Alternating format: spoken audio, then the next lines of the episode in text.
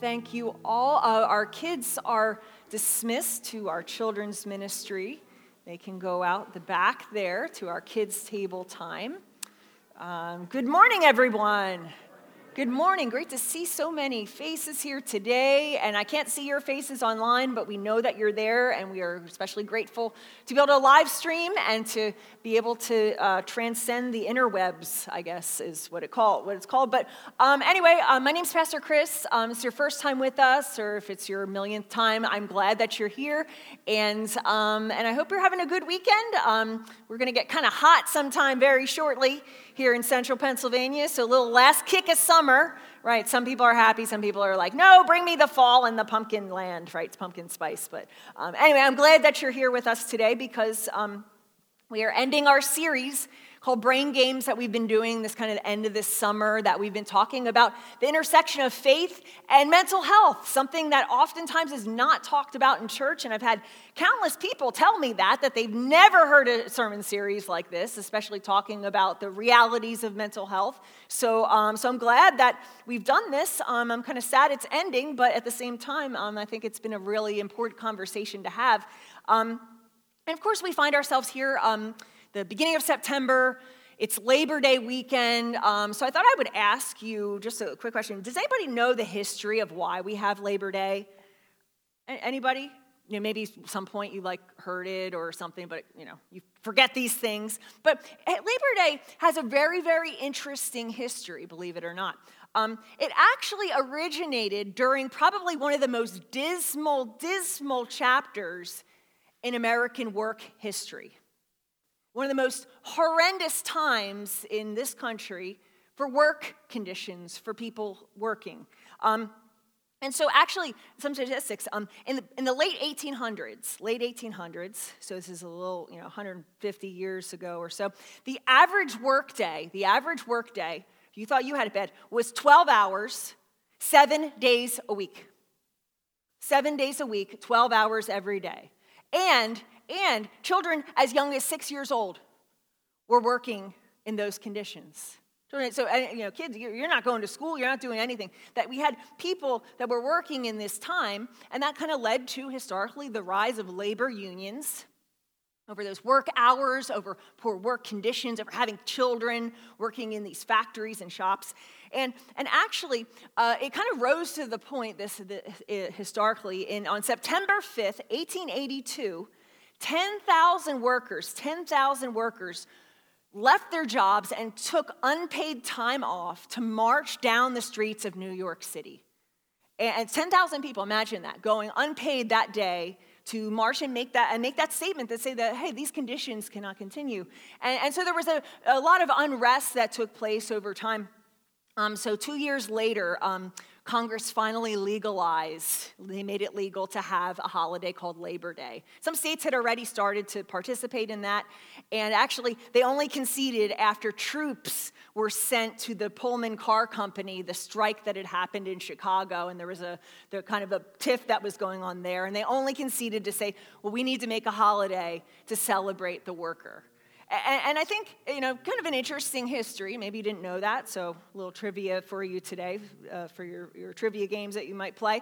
Um, but I think it's appropriate that we end our series today um, talking about uh, the, the mental health concept of burnout.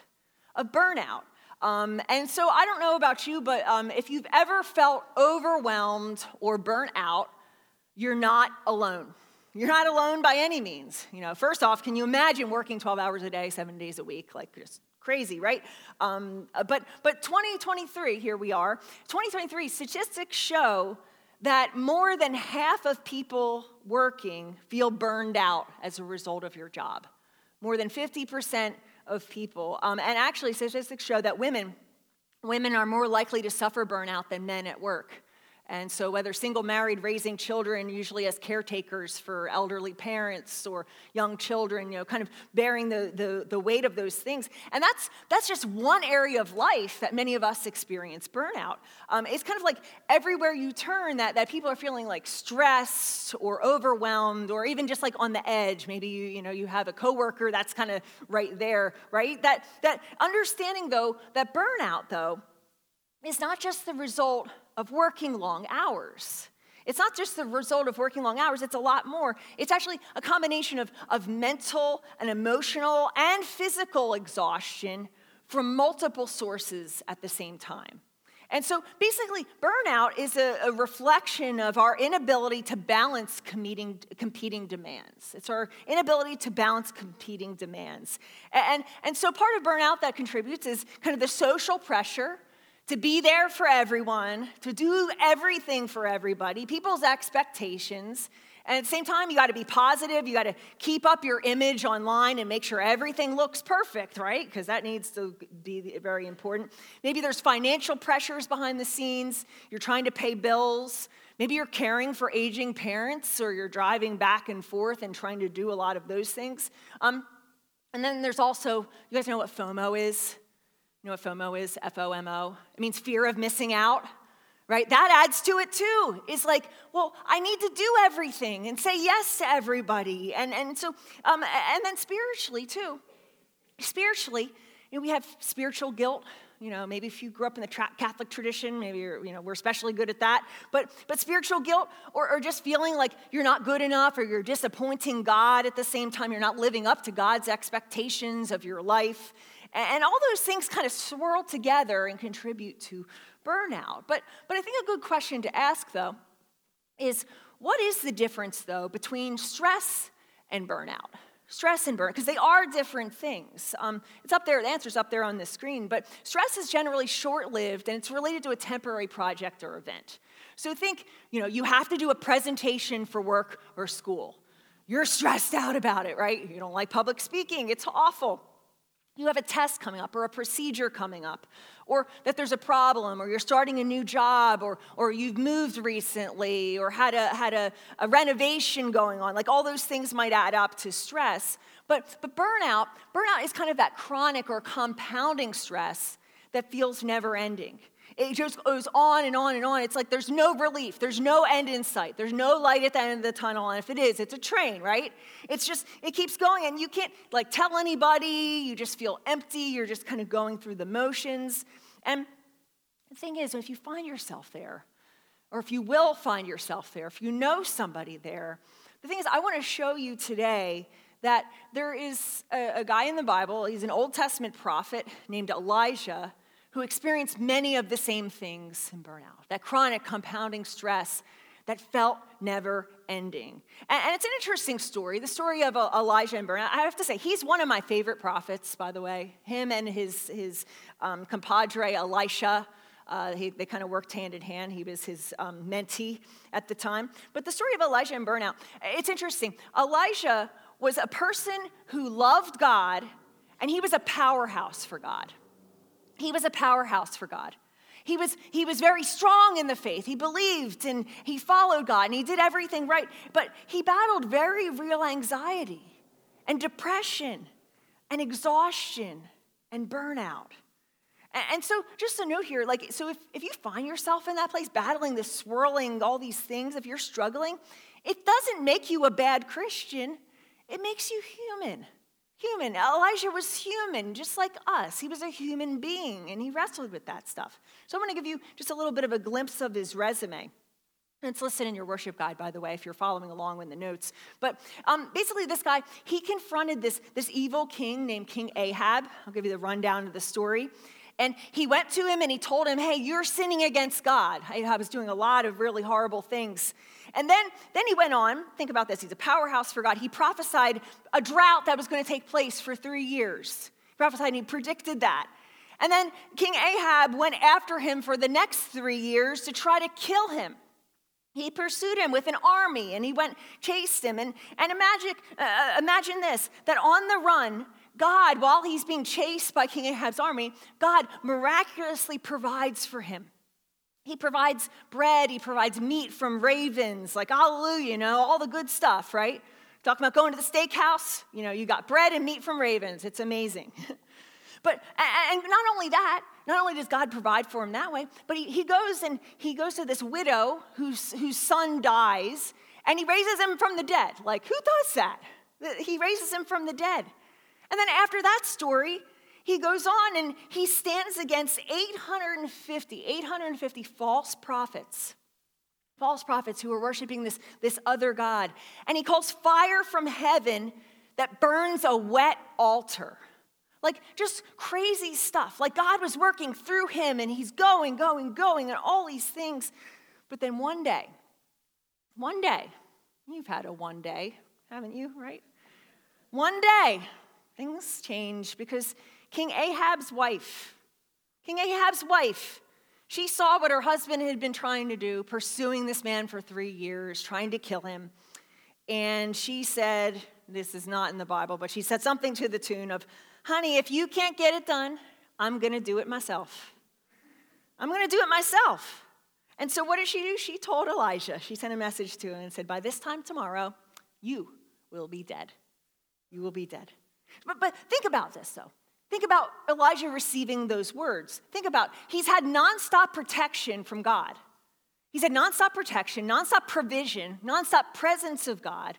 He stood down 850 men, but then one really irritated woman makes a threat, and guess what he does? He falls apart. He falls apart. he falls apart, right? I mean, we, you know, we laugh. You're like, it just takes like, you know, one, one strong woman, right? That's what happens. But it seems wild, right? It's like all that happened, and then like the one thing. And you know this, like it's just the one thing. It seems wild, but you get it. You know, I get it. You know, it's amazing what you can endure. You can endure criticism, hard times, financial pressure, health issues, and you handle it, you handle it, you handle it, you handle it until you can't handle it. until one thing, the one thing, the one thing, the king's wife says you're going to be dead tomorrow, and you just go, like, you're gone. You know, and, and it's fascinating too that, that she, she never did what her husband had done. She never sent an army. Scripture doesn't tell us she ever sent an army. She never sent like sharpshooters or ninjas or anybody to come after him. All she did was make a threat. All she did was talk. And yet he crumbled. He crumbled. He crumbled. Why? Well, I think one of evil's greatest tools for us is fear is fear. It's, it's paralyzing. It can do great things without even doing great things. You know, and, and maybe you can see yourself in this story, maybe at some time in the past, even now. Um, maybe you can relate. So we're going to look at 1 Kings chapter 19. This is where this takes place in verses 3 to 5. So scripture says Elijah was afraid and ran for his life. When he came to Beersheba in Judah, he left his servant there well, he himself went a day's journey into the wilderness. He came to a broom bush, sat down under it, and prayed that he may die. I've had enough, Lord. He said, Take my life. I'm no better than my ancestors. Then he lay down under the bush and fell asleep. Stress and burnout, friends, right? Stress and burnout. It's a great picture of stress and burnout. How do our bodies respond to stress and burnout? Well, look at Elijah. So, first, physically, fatigue. Fatigue, just being totally exhausted. Maybe you've been there, just like physically, you're just totally done, uh, having low energy, you know, difficulty sleeping or sleeping all the time, having headaches, body, muscle pain. Um, you know, sometimes we start to try to cope with that by we change our eating habits. You know, what do you go for? The ice cream, right? Or the chocolate or the goodies like you're trying to like get some energy something there. Um, but, but sometimes we turn to other things. Turn to alcohol. Sometimes people are on a prescription pain medication and they keep taking that pain medication to dull that uh, and you begin compounding the problem. Those are kind of physical effects. Maybe you've experienced those. But then there's also mental effects. Ongoing stress impacts the brain um, and actually, there's, there's, we, I think we have a picture of this, but it does two things. There's two parts in your brain that it affects. It affects amygdala. We talked about that a little bit earlier in the series. And then there's this part called the prefrontal cortex. So first, your amygdala actually gets bigger, and then your prefrontal cortex, it gets really weak. When you're enduring, enduring stress time after time, amygdala is an alarm, that fight or flight, right? I'm gonna like go after them or I'm gonna head the other way. And that keeps going off, it's overactive. But then you basically train your prefrontal cortex, that's your decision maker. That's what looks and plans into the future and says, What am I going to have for lunch today? What's going to happen tomorrow? Those kinds of things. That part of your brain that sees the future. And so what happens is as stress compounds, you become indecisive. becomes very hard to focus. It actually can result in memory loss. You know, where you just have short term memory. You think one thought and then it's like it's, it's totally gone. You can't remember what you did about 10 minutes ago. And that's kind of the mental effects. But then there's emotional. We see this in Elijah very clearly that lose, loss of motivation. That chronic feeling of self doubt, that you feel like a total failure, even though you know you're not. Uh, you're miserable. You feel alone. Uh, you know, you, you kind of cascade. It cascades on all the things that you don't like about life, one thing after another. You become even bitter. And actually, as a person of faith, that's when you begin to feel disconnected from God. You begin to feel disconnected or you begin to blame God for what you're suffering. And, and you might even be functioning fine otherwise. That's the thing. You know, these people that are enduring stress and burnout might be functioning fine otherwise, getting everything done, but, but feeling that way really deeply. It kind of reminds me of, of a telehealth commercial that I was listening to. I was listening to this, this one podcast and this commercial, you know, how they do that. They intersperse those time after time. It's for some kind of telehealth thing, and it had this guy talking to this therapist and being like, I wish I could have a knee surgery, is what the guy said. And the therapist is like, Why do you wish you could have a knee surgery? He says, Well, you know, when you're like in the hospital and sitting there, he says, There's not much to do and nobody's coming after you. And, and, and think, I was thinking about that. Like, you need an illness to take you out. You're so burnt out that you're like, oh, God, anything, right? Give me the knee, give me whatever, like, take me out of this. That's that emotional effect of burnout. That's that emotional effect. But, but the question is, though, but how do we get there? How do we get there? How, how, do we get to this point of experiencing physical, mental, emotional, these effects? Um, well, I think we do similarly to what Elijah did. We see from Elijah first, we run ourselves to the ground. Um, in verse 3 says elijah was afraid and ran for his life like i said fear can be a huge factor in this and, and, and elijah was afraid and ran for his life um, reading this most of us don't have a really feel, a good feel of geography in this sense. Um, but I think we have a map here to kind of show where he ran to. Do I have a map in there? I'm not sure if I included map. No map. Okay, I forgot the map. Anyway, but I'll give you a picture of what that looks like. Um, he ran to this place called Beersheba from where he was, and, and basically he could not have run any further. Like there's difficult terrain outside of there. Basically, he ran four marathons. He ran a 100 miler. He ran a 100 miles. 100 miles. He was afraid and he ran for his life. He ran, like, you should have a little insert there that said he ran 100 miles for his life. Like, like just absolutely crazy. He ran himself to the ground. But, you know, you might not run four marathons, but we do similar things, you know, working, going to school, trying to be perfect, trying to juggle, keep all the balls in the air, trying to do it all. We run ourselves to the ground. That's what, that's what he did. Um, or the second piece is we try to do it all on our own. We try to do it all on our own. We try to do things without asking for help or without letting others in. We see Elijah do this too because he makes an incredible mistake if you look at the continuation of that verse. He says, When he came to Beersheba in Judah, this is after his 100 miler, he left his servant there. It, it, this is, once again, easy to kind of coast through. He left his servant there so he could be alone. He could be alone. Imagine, this servant just went 100 miles with him, too. And what did he do? He left him. He left him. You know, he chose to run alone, to battle alone.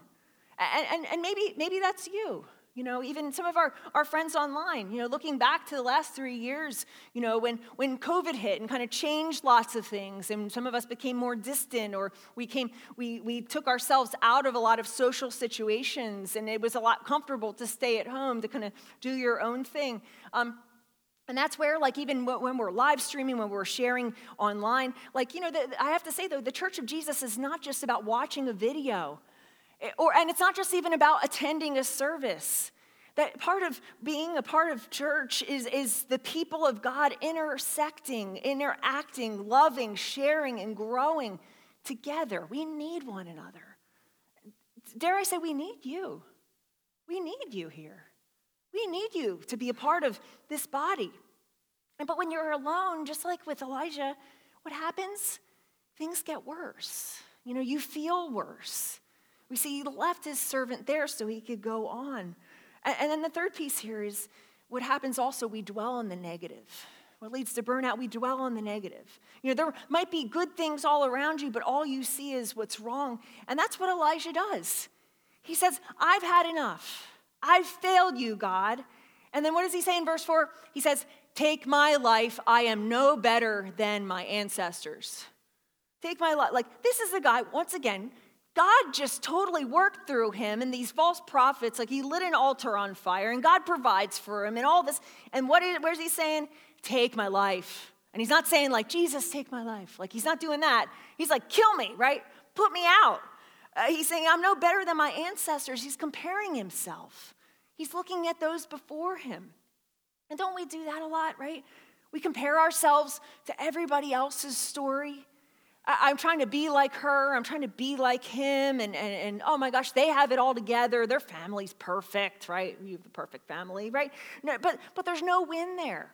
There's no win in comparison. And stress becomes burnout. It turns out burnout. And you begin to think that, just like Elijah, it's not worth it anymore. It's not worth it.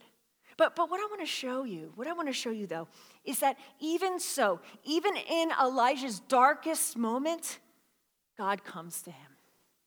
Even in Elijah's darkest moment, God came to him. A messenger, this I love this part of the story. A messenger came to him in the very same way I believe that God may be coming to you today, or you in the next week, that God might be coming to you with a word of hope and what do we hear in 1 Kings 19, verse 5? All at once, an angel touched him. All at once, an angel. So, how about that? That's the original touch by an angel. Anybody watch Roma Downey? This is like 90s, 90s fan. Original t- came from there. Original touch by an angel historically. But, but the angel came. God initiated. God made a move. God was the one who made the move towards him. Imagine that. Like sometimes we think like, oh, I got to go chase God. I got to go do this. Like, no, God is God is there. God is pursuing us. You know, and sometimes all you need is that one touch, right? That one touch from God. That one word of encouragement, that one tap on the shoulder, that one thing that was spoken. And the angel speaks, but, but before I tell you what the angel said, I want to first share what the angel didn't say. The angel did not say, Hey, loser, why are you hiding under the stinking bush? He didn't say, Hey, are you scared of Jesse? Right? Who's she? She don't even have an army. He didn't say, God must be getting back at you. You better pray harder, right? He didn't say any of those things, but what he said, the angel said, best words ever, get up and eat. Don't you love it? Get up and eat. Like, simple. Let's just like pause there. Get up and eat. Like, maybe you just need to like get up and eat. Like maybe that might be part of it. Um, but then he looked around, and there by his head was some bread and baked over hot coals and a jar of water. He ate and drank, and then he lay down again. Think, about that. Get up and eat, and then he eats. This, this food's there. And then what does he do? He lays down again. You know, sometimes what the Lord calls for is just a holy nap. A holy nap. Amen, right? You just need a nap. You know, eat a donut, eat the donut, take the nap, you know, eat the protein bar, maybe the, even the gluten free, the non GMO COVID bar, or the non COVID, why did I say that? Non GMO, the non GMO healthy bar thing that's made up of all the nice nutrients and that kind of thing. Eat that and take a nap. That's what you basically tell him. It's very simple. Very simple, you know. I'm not saying that's the cure all for everything, but isn't it interesting that even when we know it's something simple, when it's, I just need a nap, I need a good meal in me, like, but what will happen in your brain? What will your brain say? Or what will our spiritual enemy, what will the devil say? No, you can't afford to do that. You need to keep going. You're going to let them down. Everything depends on you. You're a selfish pig. Don't you dare do those things. You got to get busy. You have that list to do, right? Don't you dare, don't you dare pause. Like that's what happens in our brains, even though we're like, I just need a little nap and I need a little protein bar. You know, some of us just need a break, need a rest. But what gets in the way?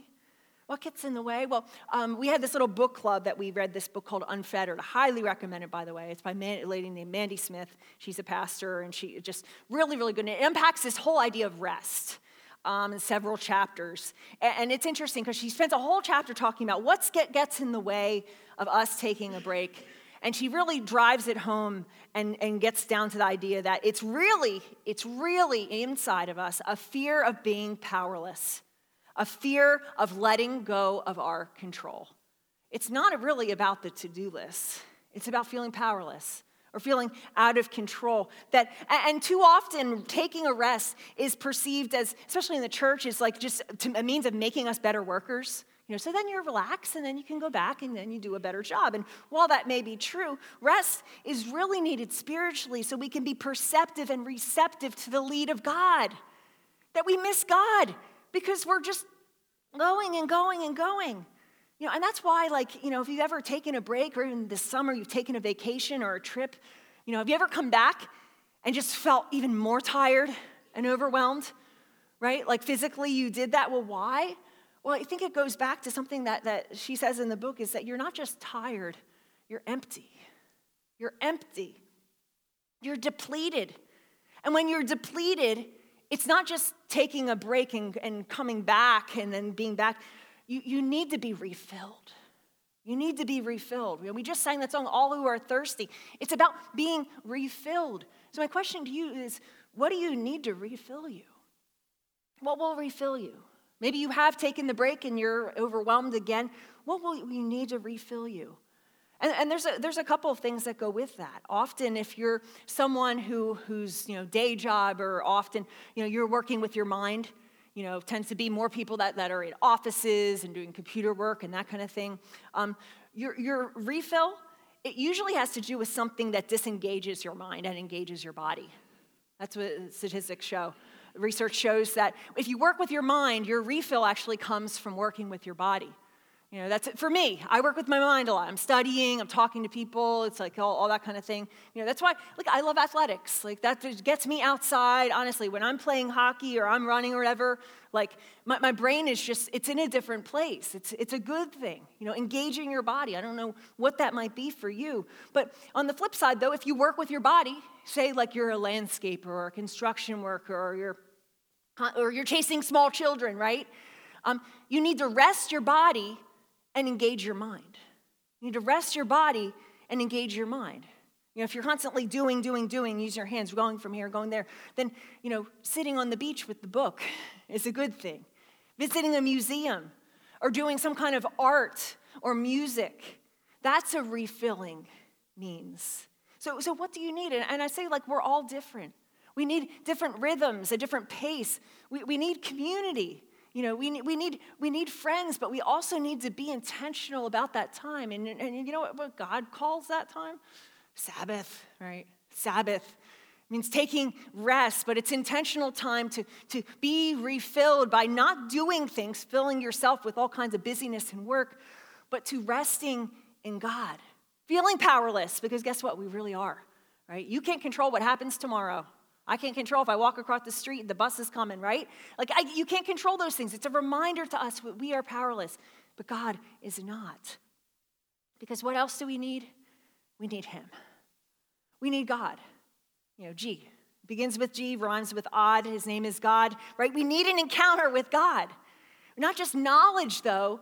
Not just say you can read, I've known people, you can read the Bible inside and out, you can quote a million scriptures, have things memorized but it's about the presence and a relationship with God. Having a relationship. And we see, we see this take place in Elijah's story. After he's worn out, exhausted, he takes a little nap, has something to eat. After his long journey to Mount Horeb, we see this take place. The Lord says to Elijah, The Lord said, Go out and stand on the mountain in the presence of the Lord, for the Lord is about to pass by. And there, a great and powerful wind tore the mountains apart and shattered the rocks before the Lord. But the Lord was not in the wind. After the wind, there was an earthquake, but the Lord was not in the earthquake. And after the earthquake came a fire, but the Lord was not in the fire. And after the fire came a gentle whisper. Whisper. So if you're a 70s rock friend, where are my 70s rock friends? Any 70s rock? Yes. Earth, wind, and fire. God's not in any of it. God's not in any of it. Where, where is God? He's not in the extraordinary. He's right there. Right there the whole time in the whisper, in the ordinary, right next to Elijah. It, makes me think that if you'll be still, if we'll be still and slow down and rest and be refilled, we may actually hear from God in ordinary ways, very ordinary ways. Changing diapers, doing dishes in the shower, driving in the line at Giant, you know, listening closely because He's speaking. God's whispering all the time. And, and you know why He's whispering? Why His voice seems so quiet? God whispers because God is always close. He whispers. You know, you think if you're whispering like across the room, you're not gonna be able to hear it. He whispers because he's always close. Elijah was in the cave, and what was the thing that drew him out? Not the earthquake, not the fire, but the whisper. So imagine, broken, if you're brokenhearted, he's close to the brokenhearted. God is drawing you out. If you're overwhelmed, God is drawing you out. If you're anxious or depressed or just in a place of worry, he whispers, There is hope. There is hope. Come out. Come out. Maybe you feel alone in your brain games. He says, You're, you're not abandoned. I'll never leave you. Because I think the best words are Jesus said it like this, and we, we share this in our call to worship. Are you tired? Worn out? Burned out, burned out on religion? Come to who? Me. Get away with me, and you'll recover your life. I'll show you. What does he say? I'll show you how to take a real what? Rest. Walk with me and work with me. Watch how I do it. Let the unforced rhythms of grace. I won't lay anything heavy or ill fitting on you. Keep company with me, and you'll learn to live freely and lightly. Dare I say, sometimes the most spiritual thing you can do is rest. That's it. Sometimes the most spiritual thing you can do is, is not doing more and more and more, not, not trying to prove yourself or try to get that next thing done. You know, it, it's simple, but we need that reminder of rest. And so, so what, what do you need today? You know, maybe for you it is rest. Maybe it is that sense of being still before God. Maybe your pace of life is just out of control right now and you need new rhythms. Maybe you, you realize like you just came back from the vacation and you're still feeling just, just totally overwhelmed. Maybe you need a different kind of rest. Maybe you need to focus on refilling even more so. But you also need, above anything else, you need Jesus. He says, What? Come to me. I'll show you how to take a real rest. It's an encounter with the presence of a good God who's right there with us the entire time.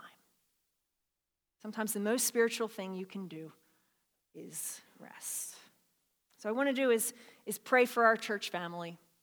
If you would just close your eyes for a couple minutes here, uh, we just to go to Lord Jesus right now. And know, even through this series, God, we've been talking about lots of mental health things, Lord. Everything from, from depression to, to burnout to anxiety to worry, Lord. We talk about trauma, Lord. Just all these things can feel very, very heavy, Lord. But we just go back, back to what Matthew wrote, Lord, about what you told us that that your, the, the yoke upon your shoulders, Lord, eh, the yoke that you offer us is light, that you carry our burdens. Lord, help us to face you, face them with you, Lord, not to try to do things on our own, Lord, but to seek you, to seek you, to get alone with you, to encounter you, to know your real presence among us. And Lord, maybe in those moments, whether it's just a couple minutes each day or just changing our schedule so that we can actually have some margin in it, Lord, maybe for even just taking a, a, a Sabbath or a time away to be with you, Lord, that we would be able to hear you. We'd be able to hear you in the ordinary, hear your whisper your whisper right there that the world around us, all the voices and noise has just been drowning out, Lord. And to be reminded you're loved, you're treasured, that, that you, uh, you, you are, are the, the one that, that Jesus came for, that we together are a people that, that Jesus wants to have relationship with, and to not be troubled, not to be overcome with burdens and worry. not to be concerned so much with the things on our, our daily schedules and the things of, of this life that we lose that eternal perspective, that we lose sight of the things that really matter. Lord, help us. Help us to know that more and to find our rest in you. And so we turn to Jesus. We turn to Jesus who, who taught us the way, who showed us the way, not just to eternal life, but to experiencing real and full life here and now. And Lord, I ask, fill us. Fill us today, Jesus. As we approach this table, let us be filled. Let's empty ourselves of the mistakes and the things that we've done wrong, the things that we can confess in our hearts before you, Lord, the ways we haven't measured up, Lord. Let's confess those things, but then let us be filled by you and your grace. Come, Lord Jesus. Come, Lord Jesus, come. Lord Jesus, as your people, need of your grace, need of your presence, we join together, all voices together, praying the prayer that you taught your disciples to pray. And so we pray, Our Father, who art in heaven, hallowed be thy name. Thy kingdom come, thy will be done, on earth as it is in heaven. Give us this day our daily bread, and forgive us our trespasses as we forgive those who trespass against us. And lead us not into temptation, but deliver us from evil. For thine is the kingdom, the power, and the glory forever and ever. Amen.